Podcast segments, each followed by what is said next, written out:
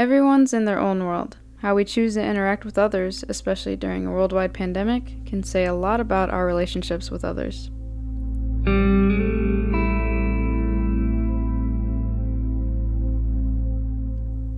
My name is Vanessa Rivera. I'm a junior studying journalism and digital media at Marquette University. To be real, COVID 19 is turning everyone's world upside down. There's millions of people suffering the effects of it. We can't socially interact like we used to.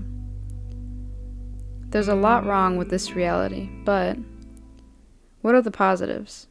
This podcast series will highlight how COVID 19, while still being a struggle, has also brought about some notable experiences. This is Pandemic Relief.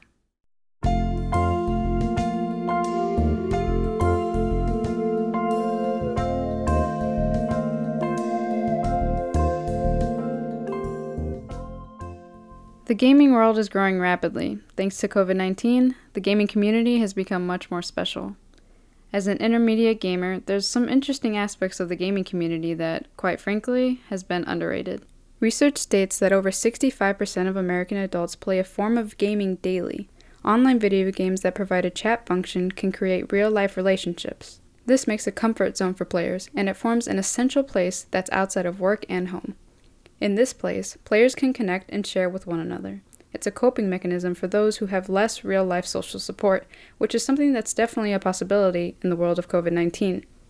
I'm speaking with Adam Martini, a senior at Marquette University that says he's been playing online video games since he was six. Ever since, he's made valuable connections. A lot of people do, I guess, underestimate the gaming community, but like you build pretty solid friendships. You know, there's there's a lot of people that I, I talk to who I haven't seen face to face before who, who I would. And and I would consider them really good friends, even though I haven't had that like personal connection. Uh, you, you can build pretty strong connections via the internet and video games. In the age of COVID 19, a lot of people have found social interaction with online friends while social distancing orders are still put in place. I've had a lot of conversations about COVID with a lot of my online friends, you know, asking how they're doing, how their family's doing. And I feel like even if, you know, I'm not seeing them face to face venting, kind of just talking about problems or things or life, you know, humans are very social creatures. So, so yeah, I would say that actually helps a lot. Research shows that having social support online and spending a lot of time online may lead to people talking about important life matters more than they would in real life. Martini spoke to one of his friends about COVID 19 and the struggles that come with it. I've got a buddy whose sister had to quarantine for a long time because there was like a chance that she had it, and, and plus she had respiratory problems and stuff, so so they were pretty worried about her. One difficult barrier is getting over the term social distancing when we really mean physical distancing. In my personal experience, when someone is saying to stay socially distant, they're almost always referring to someone being physically too close to one another.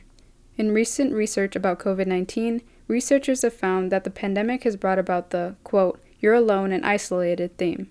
On social media and any virtual format, the incorrect term social distancing is widely used when talking about having to be six plus feet apart. It feeds into the idea of social isolation, and it's having a negative impact on communities.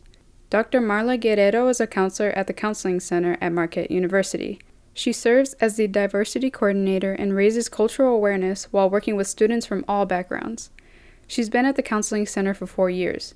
She sees the issue with using the wrong terminology and how social distancing is hard for people. So, I think the biggest challenge that I'm seeing as a mental health professional is the social distancing piece. Because as humans, I think we have this innate need to have a sense of belonging, sense of connection. And when we're not able to see our friends, our families in person the way that maybe we normally would, I think that takes a big impact on, on, on um, students' uh, mental health, their overall well being and happiness. Instead of thinking that you have to be socially distanced, I, I like to say, despite being physically distanced from someone, you can still be socially connected, right? So, if anything, I want people to feel like they still have that social connection with a physical distance that is necessary this time to keep people safe and healthy. Being distant in any form can be a challenge, but there's a way around it with online video games. At the Counseling Center, Dr. Guerrero talks with students about how a virtual space is what eases the anxiety with this pandemic. Oftentimes we talk about what are some things that can help minimize uh, increase distress and maybe that is is about enjoyment things that you enjoy a lot of students talk about enjoying virtual video games virtual spaces where they're able to distract themselves from kind of the worries of the pandemic the worries of the world and be in that virtual space where they're just having a fun time Games like Fortnite and Super Smash Bros. are great ways to connect with friends. Among Us is a video game that gamers are raving about right now. If you know anything about the game Mafia, you'll understand what Among Us is like. Alex Rivera Grant is one of many people playing the game right now. With the stress of school and worrying about COVID 19, Among Us is one of the ways connecting with family and friends is made easy. I was playing with a couple of my like real life friends and we were just calling over Zoom and playing together and then I ended up playing with my cousin the next night and we kept playing a few rounds with the same like group of people and we played, played about like 15 rounds together. We made a Snapchat group chat and we did a face reveal and everything. It was really cute. And we kind of been like talking, and usually like people will type in there like, "Hey, like anyone ready to play Among Us tonight?" And then we like have like a little chat where we like kind of talk but yeah, it was really fun because that game is hard if you're playing with strangers and like knowing that I have like some friends that maybe are, they're not from Illinois, but like we're friends. Like it's really nice to just be able to like go into that chat and call on them to play if I want to.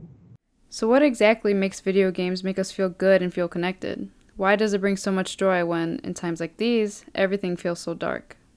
With a general psychology background, Dr. Guerrero explains what goes on in the brain. Whether it be going out for a run, playing video games, anytime we do things that we really enjoy, endorphins are, are often released into our bodies to help induce that sense of, of feeling good. Things that that you really, really enjoy and kind of get the body moving is usually when endorphins are released. But I, I would probably argue that I, I could also see things that just bring you a lot of joy too could also induce that. Rivera Grant isn't the only person on campus playing Among Us and experiencing the endorphins that are being released.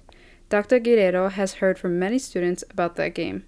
It's become the new reality for what students do on the weekends. I know a lot of students talk to me about, gosh, I, am going to forget the name of the game, but I hear it's like kind of like Mafia, where. Is it uh, Among Us? Among Us, yes. I have been hearing that from students talking about it nonstop, which is amazing because it's a way for you to be connected with friends across the country, doing like a really fun, innovative activity and and not letting you know the pandemic stop you from having a good time. So yes that game i hear from number of students because i'll ask them oh so kind of what did you do this weekend or what are you planning to you know to do? And I, I kid you not i have so many saying oh i'm playing among us. I'm like i, I know what that is now Being a college student during this time is not easy. With schoolwork, group projects, having a job, and everything changing from what we're used to, students are still adjusting to what the school year is like for them. Dr. Guerrero is happy to see students finding ways to cope with the struggles they face on a daily basis. I think anytime students can, and particularly for students, come together in such a creative way, like again, the, the game Among Us, I just think that's such a creative way to be able to stay connected with people, even though you're, you know, across the, the country and even the world. The video game world has been an aid in this strange reality. Next episode, I'll be speaking with a professor at Marquette University who was in Saudi Arabia once the pandemic hit and just flew back to Chicago not too long ago.